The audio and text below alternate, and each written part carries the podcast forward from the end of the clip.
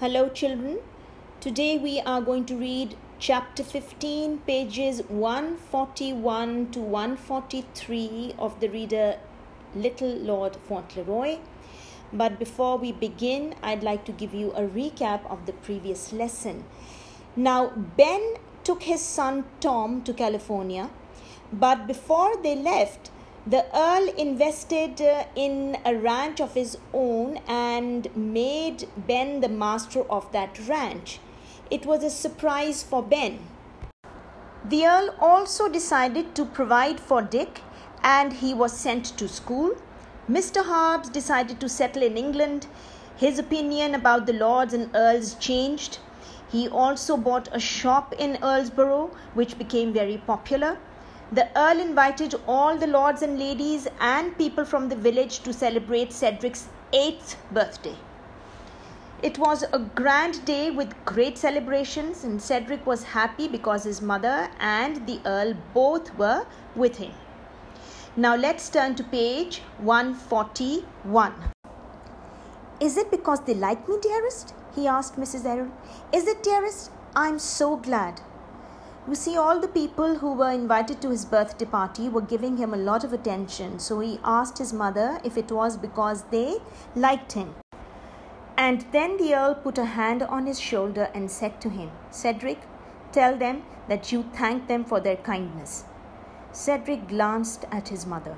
"Must I?" he asked shyly. His mother nodded and smiled. So he stood, and with a very brave face, he spoke out in his ringing, childish voice. Ringing, childish voice. It means that although it was a childish voice, he was a child, but the voice was still loud and clear. And what did he say? "Thank you so much," he said. "And I hope you'll enjoy my birthday, because I've enjoyed it so much. And I'm very glad I'm going to be an Earl. I didn't think at first I should like it, but now I do. And, and when I am an Earl, I will try to be as good as my grandfather." So you see, he idolizes his grandfather because he doesn't know about the dark side of the Earl. But the Earl has changed too. He has become a better person, all because of Cedric. The whole world seemed beautiful to him.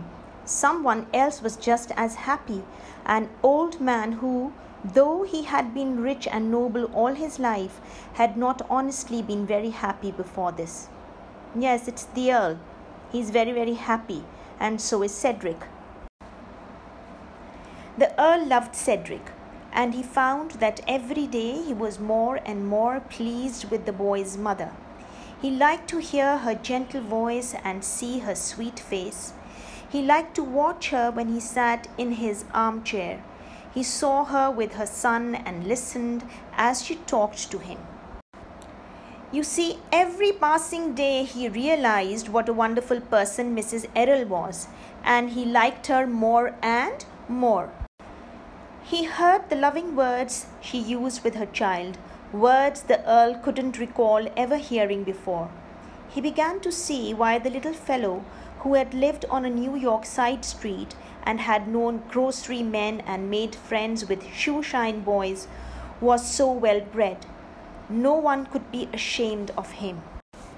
You see, when Missus Errol spoke to Cedric, she used very kind words, and she spoke in a very gentle way.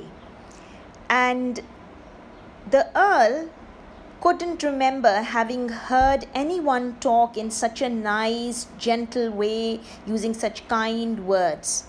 No one had spoken uh, in such nice words and in such a nice way in the Earl's presence before. So the Earl now realized why Cedric was so well-bred. Although when he lived in New York, he lived a life of a very ordinary child, and he knew ordinary people like uh, Dick the shoeshine boy and Mister Hobbs, et cetera. But still he had excellent manners. It was all because of the upbringing of his mother. It was really a very simple thing after all. It was only that the little boy had lived near a kind and gentle heart. His mother, Missus Errol. He had been taught to always think kind thoughts and to care for others. It is a very little thing perhaps, but it is the best thing of all. Yes, to have a kind heart and good manners are very, very important. The boy had known nothing of earls and castles. He had hardly known about grand and splendid things, but he had always been loved because he was kind and loving. And to be so is like being born a king. This means that when you are loved by people, then it's equal to being like a king. You see, a king who is nice and kind is loved by his people. And in the same way, all the people loved Cedric. He was their lord, and they knew that he would be a very kind earl, just like a nice and kind king. So this is the end of the book Little Lord Fauntleroy. I hope you enjoyed reading it with me. But before we end the lesson, I have a question for you. You don't have to write it down. You just discuss it with your parents or your siblings. The question is, Cedric had lived a very ordinary life before coming to England, but he was very well bred. From where do you think he learned all the good manners? All right, children, enjoy your holidays, work hard, and I'm hoping to see you all in school very soon. Till then, goodbye.